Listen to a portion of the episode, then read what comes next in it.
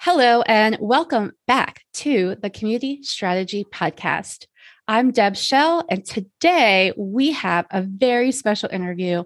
One of our Calm Here community members, Susie, is going to be talking to us about how she has done and how she helps people create a signature talk.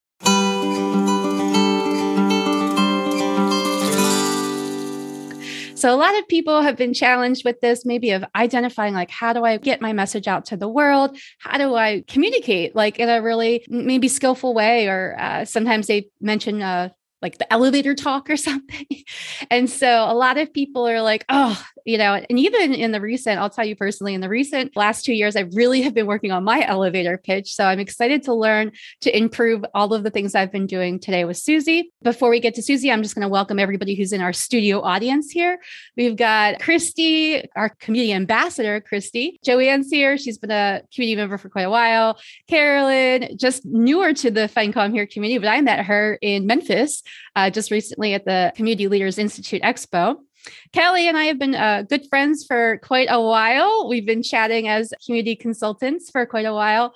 Ani's been in the community. Shout out to Ani. You've been a member, amazingly giving your feedback and supporting all of our amazing community members. Missy, Amazing to have you here. So glad to see you. Missy has been an active member as well, leading our book club inside the Find Here community. So shout out to all of our amazing community members here. And I'm so excited. Susie, let's go and let's have you start to share a little bit about your journey with uh, you know, I know we're going to talk about signature talk, but I want to, I know you have a community. So I want to definitely talk about like how you got into community building first so we can set the stage for why we want to learn how to do a signature talk.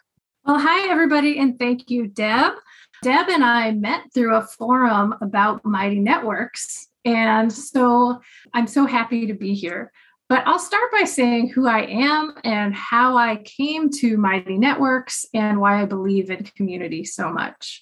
So, my name is Susie Hun, and I am an educator at heart. My mother was a teacher, my grandmother was a teacher, and so I have teaching in my blood. And I spent the first 25 years of my career doing education. Specifically, 15 of those years, I was an educator at a major museum in Minnesota where I live.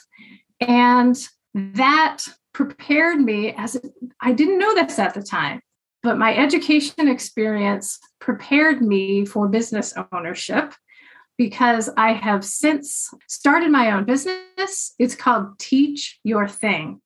And I help small businesses take their knowledge and turn it into courses and workshops. And so that's why I'm here. Um, I'm passionate about education as a tool for impact. And I've always known that education is a powerful force for changing the world but I'm newer to entrepreneurship as a way to change the world. And now my business combines the two. And I just think education and entrepreneurship are powerful tools for navigating today's creator economy. So I could say more, but beautifully, beautifully said. I was so glad to meet you uh, through the Mighty community and building a relationship. And so glad you've connected. You've been a guest on the Community Strategy podcast a couple months back. But when you and I have been talking, and I've been trying to build these courses, aka guides inside the Find Calm Here community, and struggling to to get clear on like what's helpful inside my community for my members as far as content goes. You and I have you really helped me kind of get clear clear on like well, what's really going to be helpful here. So I feel like I want to just thank you for giving me your time and and just sharing with me some of that expertise of education because totally valuable to, to learn about, you know, what's the bet before you go into this whole com- building a course or build, building a guide or something like what does that really mean? And that's what you kind of helped me identify like where i needed to prioritize my time. So i was really thankful for that. And yeah so let's talk a little bit about what brought you to um, sharing about a signature message. Maybe how does that relate to community if it does? Yes well, first I want to respond to something you said, which is a it's a helpful, I think this can be useful for anyone on the call, anyone listening, which is to say, when it comes to creating your content, so many people have expertise that they can share and they think, oh, I want to turn this into a course or a workshop. and they just jump right in and rush in thinking that it's all all their value comes from their content but i always start by saying let's step back anytime i'm working with a client and really look at what are your goals and what is your unique value that you're bringing. And deb in your case you demonstrated a very common um, learning, which is that often our greatest value doesn't come from strictly our content, it comes from our ability to create community. So, one learning to take away already is when you're teaching something, connecting people to you and your content is only part of where your differentiation can come. If you can create a way to connect your people to each other using your content as a guide, that's where your power often lies. And especially in today's economy, community is a differentiator. So that's one thing else. And then beyond that, why do why am I passionate about teaching this topic about creating a signature talk? It's because in work with my clients, and my clients are small business owners who have been around the block a time or two. So they have gained deep wisdom and have some kind of subject matter expertise. And what I say to them is, you know and love your thing, but just because you know and love your thing doesn't necessarily mean you know how to teach it.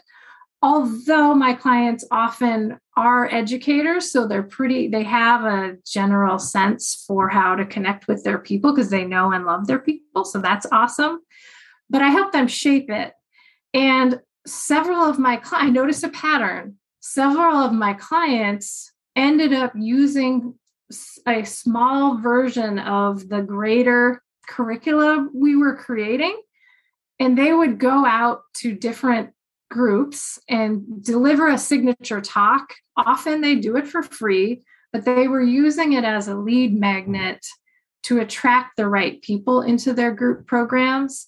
And I, I, that's something I also do. And so having a signature talk can be a great marketing tool, but you can also use it for other things. You can repurpose the slides from it if you do use slides to use in social media, or you can create those that same signature talk you can deliver it as a paid program so i just think that in in it, i'll just back up for a second and talk about inbound marketing inbound marketing is and there's lots of other terms you could use but basically it means you you're not marketing by trying to force your message to people who don't want it but it's by having some having an interesting dialogue and content to share and then attracting the right people to it is generally and building a relationship with people.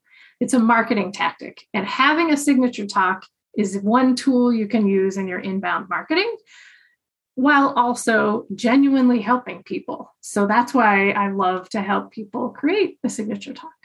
It's so important. And I have not heard one, the two things that I've heard in the last, let's say, two months at all of these events that I've been showing up in person or online is community and building relationships.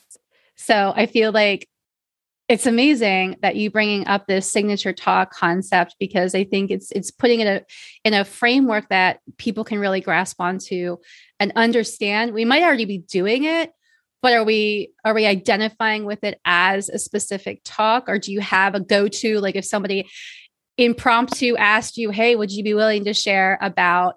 This is what happened just recently. I talked to a couple of people inside this community and said, Hey, would you be willing to talk real quick about a topic? Um, some of them had signature talks some of them don't but like that is something that you can have on the tip of your hands to if you're in a networking situation and somebody's talking about oh you know it'd be really great if you know we had somebody to talk about x and that's something that you can talk about. You can be like oh you know what? I have i have a talk that relates exactly to this material and keeping it specific and and demonstration of of your experience and understanding. I love that. So I think, uh, yeah, tell us, break down the the. Is there a framework or a structure that you use to like a template to build a signature talk, or how does that work? Well, I st- always start with taking a big step back and doing a close intake of the clients. And so you'll you'll be doing this in your own businesses, I'm sure, but I always like to start with an understanding of what is your market sweet spot. And by that, I mean, and I do have uh, materials that talk about this, but what I mean is first get clear on what are the topics that are going to have the most impact that bring your uniqueness to the table. Because you mentioned something really interesting, Deb, which is that many of us have multiple talks that we could give. And I hang out with a lot of entrepreneurs. And as a visionary myself, it's common for us to have so many ideas that often the problem isn't coming up with what is my talk going to be, but it's narrowing down what to talk about. And I will openly admit this is a challenge for me. I have created at least six talks that I give regularly.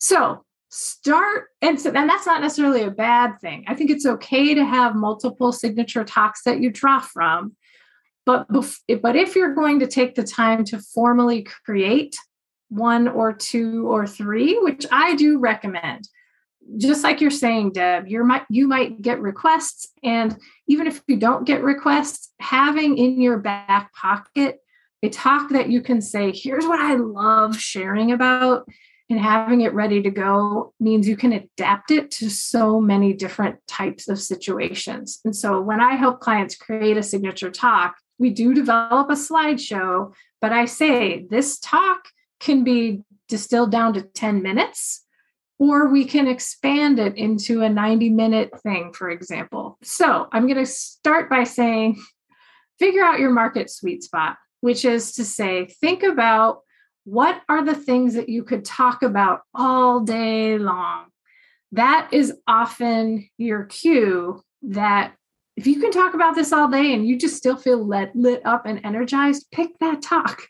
But also, it needs to intersect with what is your market need? What are people asking for? So, as you mentioned, Deb, people ask you, Oh, can you talk about this? Um, so, basically, basically it's, a little more complicated but basically start with those two things what your market needs and what lights you up.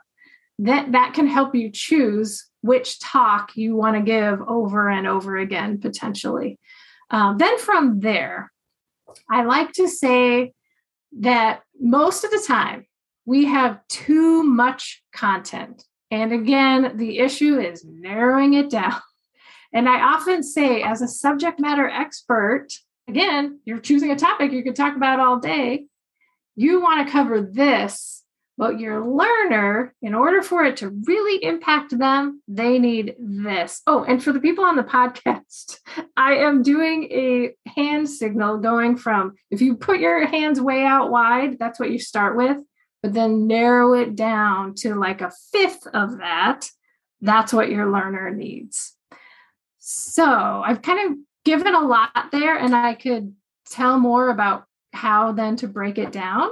But I thought I'd pause and see if you have any questions or comments. I thought I wanted to ask too. I love the structure and the idea of, you know, something I could talk about. So, community is something I could talk about all day. It lights me up. As soon as I say the word community, like I just get really excited about talking about it.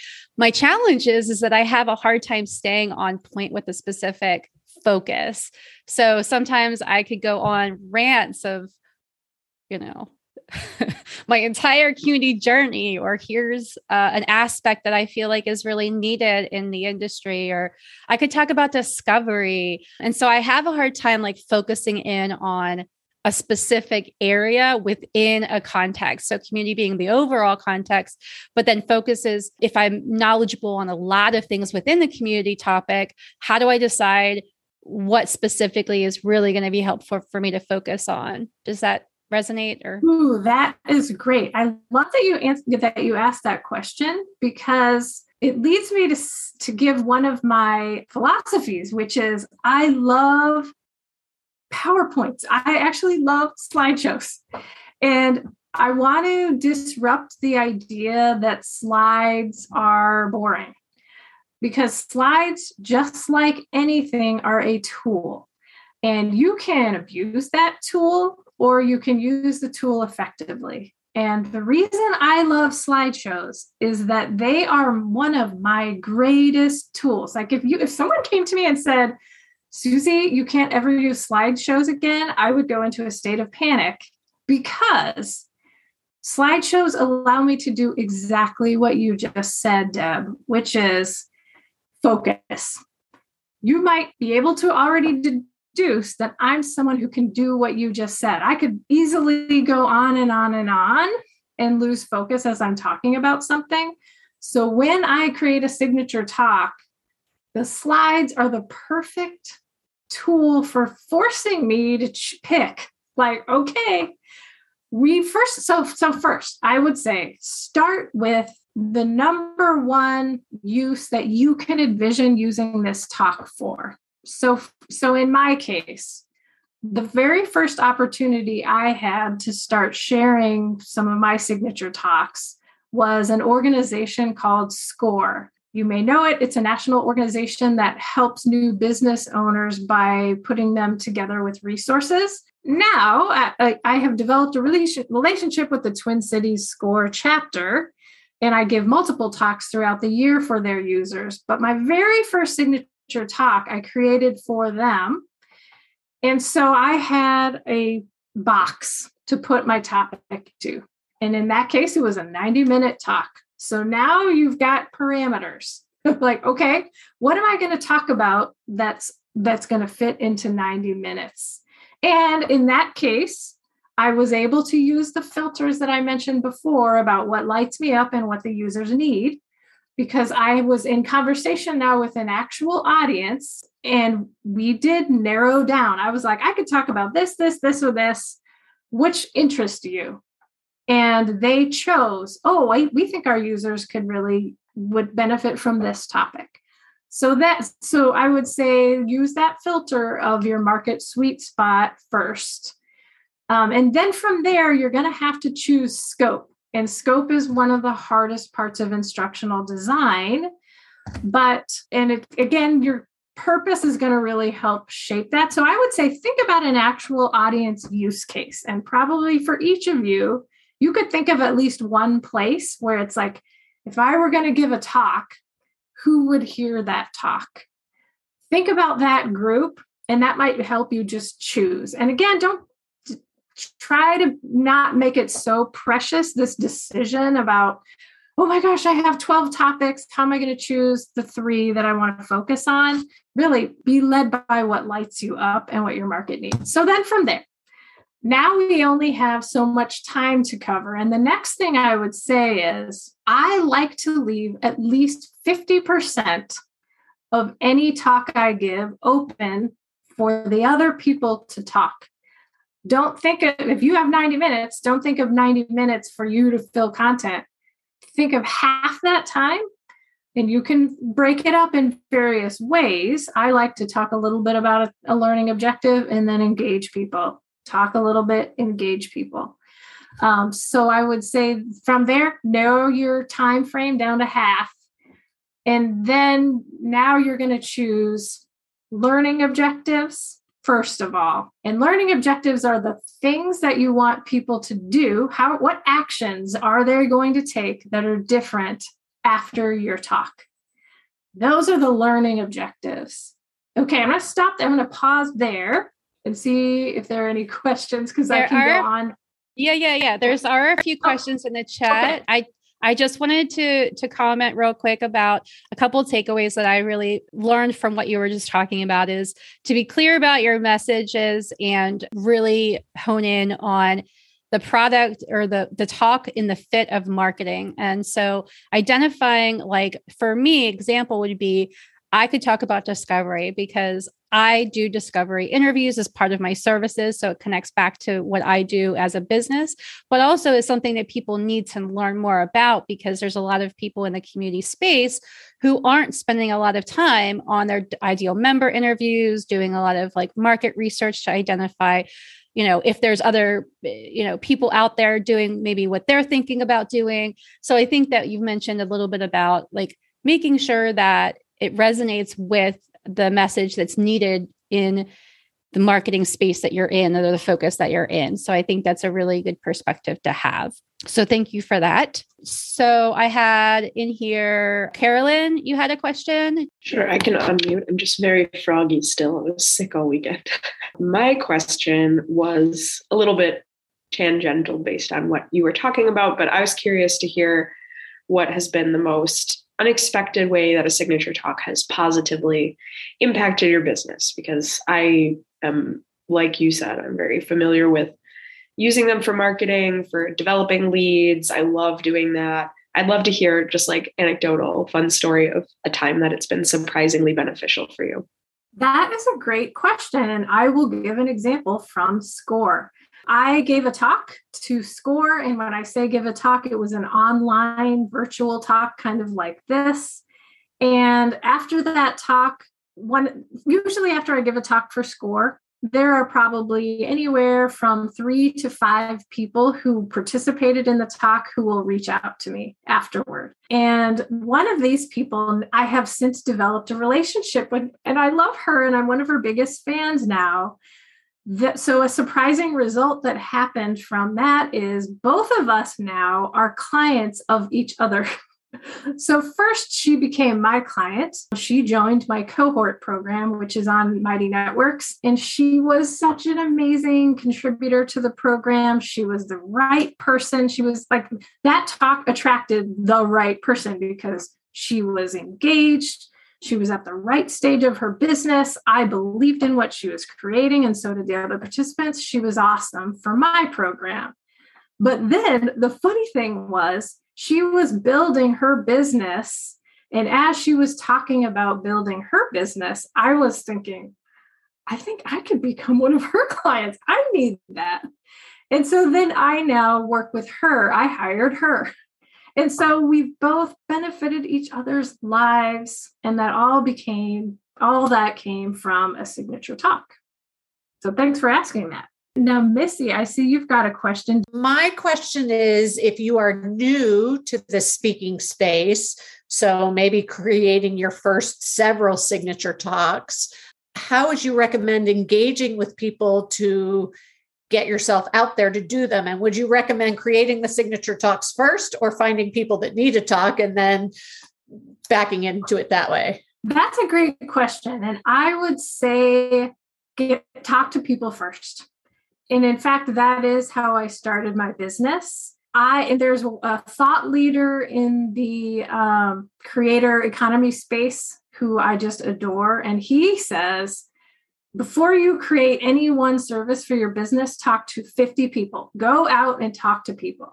And I think he's right. And in fact, I attempted to take his advice when I started a business, but I ended up not needing to talk to 50 people. I talked to probably more like 20. And in those conversations, I started to see enough patterns that I was able to, to take my business and run with it and get started. So I would say if you're just getting started, or if you have too many, way, way, way too many ideas and you're not sure where to start, talk to people. And, but it's not just any people. So often people want to talk to their close friends, which may or may not help you. Instead, what I like to say is start dialogues with aligned people. So look for warm connections.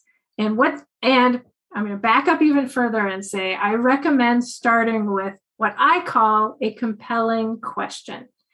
And what a compelling question is, it's a term I made up, but it's a term I use to, def- to refer to ask one really interesting, deep question about your market sweet spot.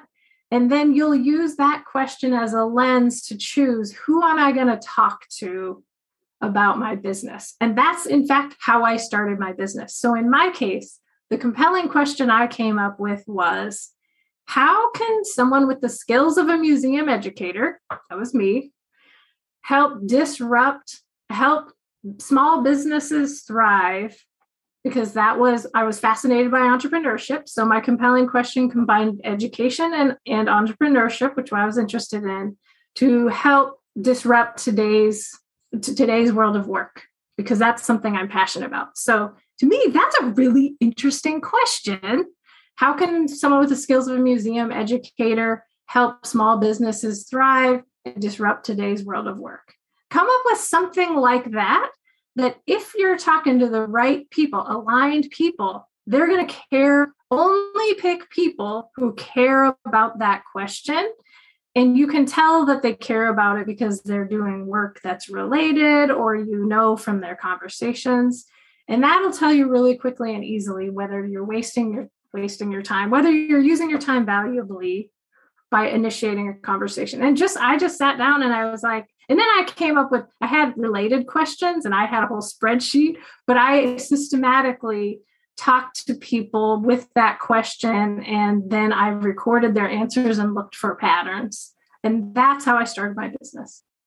Wow, so great. Such good feedback. I wanted to clarify a couple things though. I wanted to just pull out. It doesn't have to be super Susie gets a lot into the, the weeds of stuff. So I want to I feel like I have to give a shout out to people who are listening to be like, it's okay if you don't have all of those steps. You don't have to do all of them or in a specific order. It's more about just uh, talking to people, building relationships. Part of the reason I was, I talked in Berlin, Germany last week, by the way. It was my first public virtual talk. And I was asked to speak about community consulting because over the past two years, I've built relationships with people in the community industry and now they know Deb is a consultant. And so, Deb, would you come? And somebody tagged me in a Slack channel and said, Hey, Deb, would you speak at this event?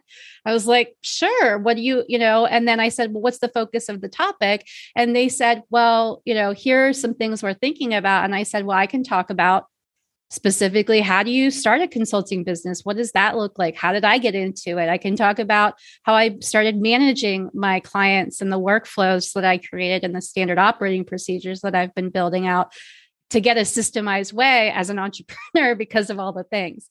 The other the other thing i'll say is that I, i'm going in a week i'm going to do a signature talk it's five minutes and it's going to be at Podfest and i am super nervous about it but i have simply I pitched to Podfest. I was on a Zoom call. I pitched to them. They said, Hey, if anybody wants to be a speaker for this special talk, then send us your pitch. I sent them a pitch about what I've been talking about for two years about how to build an online community.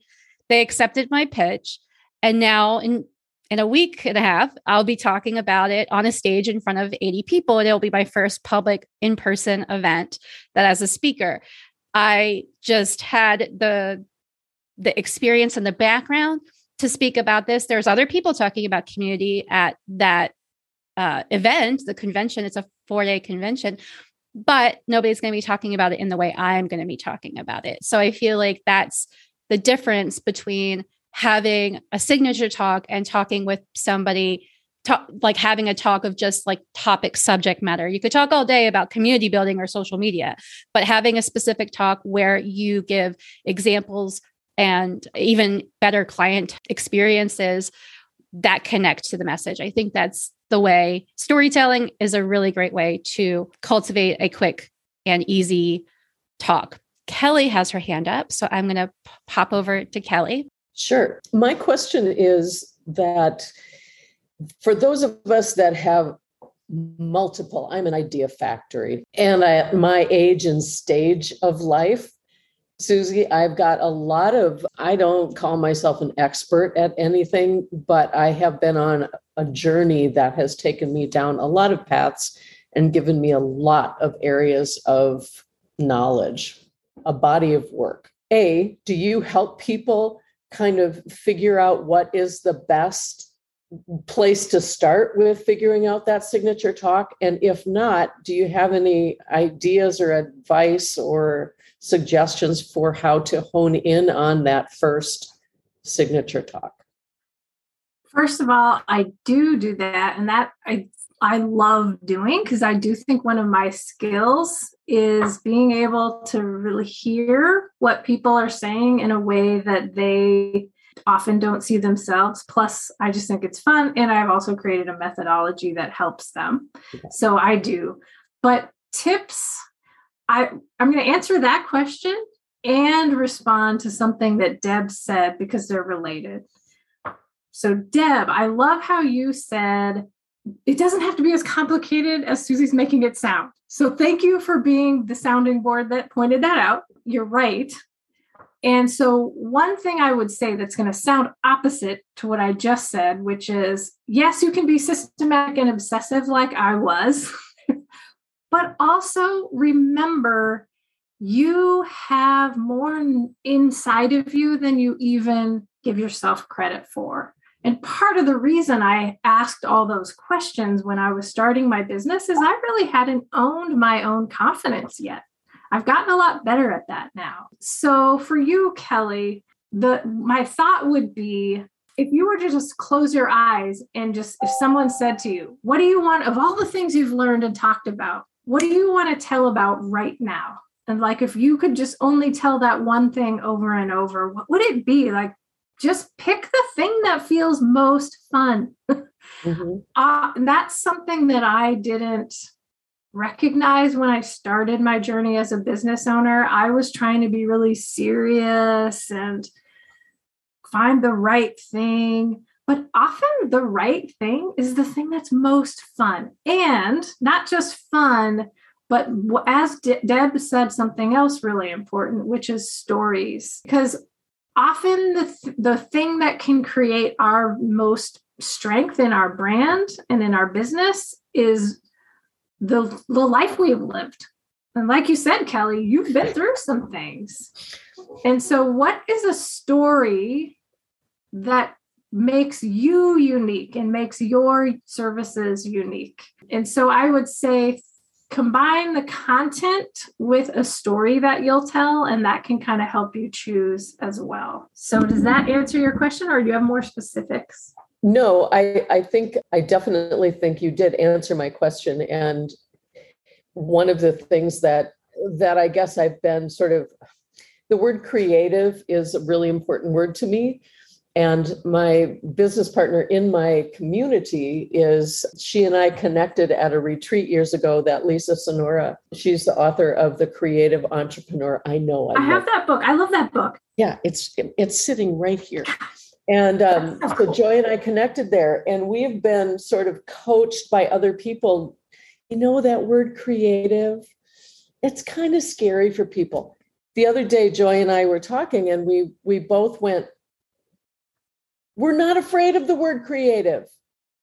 Woo! That's exact. And we and it kind of lit us up, and we both started going like this as we were talking about it. And so, what you just said now is we have to, we're going to just say everyone's creative, A, and we are a home for people who are who want to be creative, are creative, creative women crave connection. And that's what I get. That's what lights me up. And that's the phrase that keeps coming back to me, Susie, is, and that's when we talk about things that light us up. That's when people want to listen to us, right? Yes. Okay. So yeah, that was a really good example of or moment for Joy and I when we were like, stop being afraid of using that damn word. Well, that, that's what I was going to say. Actually, I love what you said. What I resonated with the most was when you connected creativity and fear, because that is powerful. That's disruptive. And I even like how you said I'm I'm not going to be afraid of that damn word anymore. like I actually think you have something there in terms of your signature. There's a signature talk in there yeah. for sure. That's a really yes. yeah, it's a good message. It's something that resonates with with people and uh, something that you could talk about. So I think that's a great one for you, Kelly. Exactly. And, and, that's a great compelling question. Like, how fun would it be now if you said, I'm going to put a come together, come up with a list of 10 people who care about the question mm-hmm. who is afraid of creativity and and what can we do to change that in this world in today's in today's lonely disconnected world Right. Something like that. Like Exactly. think about who would you could come up with a list of 10 people right away and talk to them about that ask that question and then i can't wait to hear what comes from it i think that will lead you to some specific things you could teach around that topic Exactly. and Thank you. ideas and groups right away We're going to wrap up shortly, but we're going to do Christina's got a question and then Christy's got a question I'm going to read and then we'll wrap up. So, Christina, if you wanted to unmute and just share uh, a thought that you had, a question. So, um, my question is I guess most of my speaking that I've done has been either in academic or corporate settings. And when you gave that number of leaving half your time for other people to speak, I mean, if you're in a classroom or in a meeting, it's it's radio silence sometimes when you're talking. It's it's crickets. So do you think that do you account for that or or are you just kind of more selective about choosing audiences who are actually engaged in the conversation like like this audience is Well, I think there's two parts to my answer. And one is I believe that I'm going to give you one of my um, maybe unpopular opinions, but I the two, the two groups that you mes- mentioned, corporate and academia, I think are op- often operating in a very traditional, old school hierarchical model that must be disrupted. So I think a lot of that silence is coming because the participants are part of a system that they know deep down does not truly value them. So that's my own editorial that you could certainly agree or disagree. But I think that's that is absolutely affecting things. But what you can do, even if you're op- whether you're operating within that system or whether you choose to exit that system, you as a facilitator get to create your own culture. And so, your job, if you're leading the talk, is to create a culture of inclusion, to create a culture of messiness, to care about the people more than you care about the content. And so, you can do that, build into your design ways to let, and maybe you have to tell people that. Like, if I were operating in one of those systems, I might say, you know what? I don't, you know, something I'd, I'd, say out loud. It's okay. I'm asking you these questions because I really want to hear from you. So you may need to give a disclaimer or explain why you, well, first of all, you need to build trust.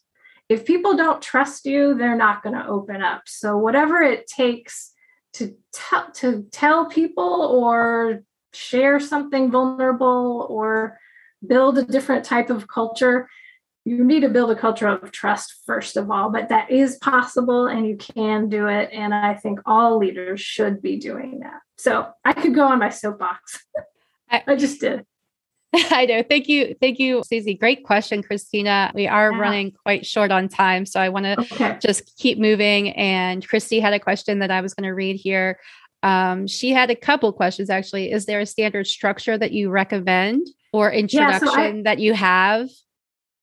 Yes so when it comes to the introduction engage people in the first 30 seconds. So have a hook that tell that talks to them. So first of all know your audience and ask something really interesting at the beginning. Address them in some way. Say something in the very beginning that's going to get them engaged um, maybe ask an interesting question. So yeah so in your introduction this is like the very first 30 second hook. Then after that as soon as possible talk to them directly. So know enough about your audience that you can mention something about them and name them however that means to you um, in that audience. And then and then from there set the expectations. So that's my short answer about intros And then she said about takeaway messages. Do you have a structured way that you give takeaway messages, like why it's important? And then do you do a call to action? Yes, all of the above. So the takeaway messages, the short my short answer is you define learning objectives and key messages are two different things. Learning objectives are what are the nexus. Everything in your talk gets centered around your learning objectives, but those are the things that you're going to teach that will cause a different course of action after your talk. Key messages, and you'll teach, you'll come up with, say, in a talk, you might have three to five learning objectives. Key messages is it's like one or two things that's that you'll say repeatedly to support that that you don't necessarily have to teach the key message but you're going to say that key message every time you talk about a learning objective to reinforce it. So I could give an example, but I may not have time, but that's my shorter answer. And call to action yes. When I start, when you create a signature talk, ultimately, you'll want to have a call to action at the end. So for me as a business owner, I have um, courses and programs that I'm promoting. And I try to have the call to action just be like the last five minutes because the whole talk is not about me promoting my programs. The whole talk is helping me, is me helping people. But at the end, well, I have a I have an offer for you if this is useful. So know what your call to action is at the beginning and make sure that all of your learning objectives support that. And that's something I didn't do in my first several years as a business owner because I wasn't confident. I would say, or I shouldn't say I wasn't confident, but I didn't believe it was okay for me to be selling. I thought that was bad. So I would not have a call to action at the end. And I was sort of like, oh, maybe people will come to my website just because they feel like it. So I've learned now to own that it's okay to um, have something that you're offering people and but a call to action doesn't have to just be an offer but yes include it Great answers, great answers, Susie. Um, I wanted to just comment quickly on a couple things here and then we'll wrap up. But basically, when I was taking a course about two years ago to learn how to speak to like stages, one of the things that I talked about earlier was uh, storytelling, but one of the key things that they talked about was bringing people into that moment. So, the key moment that you had a major breakthrough, problem, challenge in your life, or a client that had a major challenge or breakthrough in their life, that you can then bring them in the room and say, I was crying in the bathroom stall of my corporate job, feeling miserable about my life that was how I started out my original signature talk because it was about how I left my corporate job and became an entrepreneur. But having an emotional hook, which you said, relating and bringing them into the present, into this moment that you're going to tell them about is really impactful. And then they will be hanging on your every word after that. They'll be like, what happened then? And how did you do this? And what was going on? So then when you get to the, you know, the Q&A or if there's, and also I want to just point out, not everybody allows you to do a call to action or a pitch. So you've got to make sure you're clear uh, when you're talking to people. You know, if you're pitching to an organization or a company or, or on a stage, whether it's in person or uh, virtual, you want to make sure what they deem appropriate for the message. If it's just sharing value specifically, that's it. Connect with me on LinkedIn if you want to look for, you know go further. That's one option.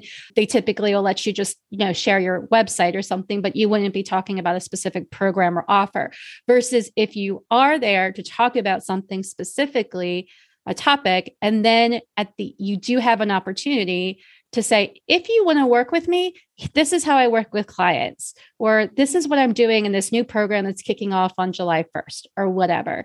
And then just giving them a really one line, simple if you want to contact me, here's how. One thing, this is the biggest mistake I've made is like, you can connect with me on LinkedIn. You can go to the Find Calm Here website. You can find, yeah, like, don't give people lots of ways because then they'll forget. But if you give them one thing to do, one action to take, uh, and typically I've even switched it from that to a discovery call because I know from my history that once I get people on a discovery call, I can really get to know the person, build a relationship. And by the end of that call, I'll know whether it's a good fit for us to work together. And then right. that gives me the, the the sense of things. So really, and it's a free discovery call. I was thinking initially about charging for that, but long story, just to say that I really want to provide value. I've learned how to ask people the right questions in a way that then I can pivot by saying, I hear what you're saying is you're really struggling with this whole concept of community building. And this one thing I could help you with, and here's how I could work with you and help you. And here's the outcome. Very clear and specific. The more complex your offers are, this has happened a lot with clients. In fact, one I'm working with right now, the more complex your offer is, the more complicated it's going to be for people to understand. The easier it is for them to grasp. It's an eight week course. It starts on July 1st or whatever specific date, time. Here's what we're doing. The clearer you are with your message, when you are pitching something, the better it's going to be received. Those are my tips. Thank you, Susie. Please now go and tell us where we can find and work with you if they are interested. Well, I'm sharing everything Deb just said. Yes, yes to all of that. And if you would like to connect with me further, Teach Your Thing is my home, it's my business, and it's teachyourthing.com. I just put a lot of heart and soul into re, I've just updated it in the last few months. Not that so anyway, find me at teachyourthing.com. I hope you'll see there's a lot of love and care there, even from the website. And there's a contact page on there. So I would love to connect with you guys more if you have more you want to dialogue about around this stuff. Thank you, and Susie. I made a face when you were talking, Deb, because in my case, when I was crying as an employee, I had a stairwell that I would go to. that wasn't a mostly empty stairwell. So I really resonated with your story as you said. Bringing that in, you can picture being in the bathroom stall with me. Not that that's a great picture, but just to say that they they could co- connect the crying in the stall with them in personally is and, and the same way with you or if you're in a stairwell and describe that yeah um, thank you so much for sharing your message. There are most of the people in the call here are in the Find Calm Here community. So, uh, as community members, of course, Susie's in there. So, reach out to her inside the Find Calm Here community. I am going to challenge everybody who's a Find Calm Here community member to share what their idea would be around a, a signature talk and put it in the Find Calm Here community and ask Susie what she thinks of the of the topic. If Susie's open to it. that. I love it. I think that'd be fun because we all have wisdom to share. And as you come up with it, think about your personal and professional life and put it together because you, as a human, have wisdom. It's not just about your credentials. And think about that. Yeah. And I can't wait to hear you. And that's the magic. So it's the magic of community, right? Is we yeah, all bring together this shared wisdom in this unique virtual or in-person space. So uh, thanks for everybody for listening in. If you are listening to this, it's on the Community Strategy Podcast. We're airing, we're recording this in May, but it'll probably go, come out in like June or so. So I would like to just let you know that we are going to still be doing more live interviews coming up in the next few months. Please check the findcalmhere.com website in our blog area for our upcoming live interviews. And I'm excited to be at Podfest. So by the time this airs, I will have already gone and been to Podfest and I'll let you know how my signature talk goes, the five minutes that I have. I'm currently writing them out on a Google Doc. Then my plan is to print them out and put them onto cards because it's an in person thing. And the style of the presentation is actually called Pecha Kucha, which is a Japanese style of storytelling. And what happens is I have to have slides that are going to flip every 20 seconds and and the slides i have to have a talk that goes along with that for five minutes. I've been told that it's the, one of the hardest ways to do public speaking but that if you can do that you can do any kind of public speaking. So deb is the person who decides to like try the most the i try to climb mount everest instead of like going out to the hill next door. But you can do it I do it. I know it's going to be great. So thank you for all your support. Christina is our new on our Find Calm Here team. She's our content writer and she's going to be joining us at Podfest as well. I'm super excited for that. So excited to continue talking with you all inside the Find Calm Here community. Uh, if you're listening, please uh, share this episode with a friend that you think might be might find value from it. Connect with me on LinkedIn, like I said, or please hit me up on the Find Calm Here website. You can uh, set book a free discovery call with me if you want to learn more about what I do.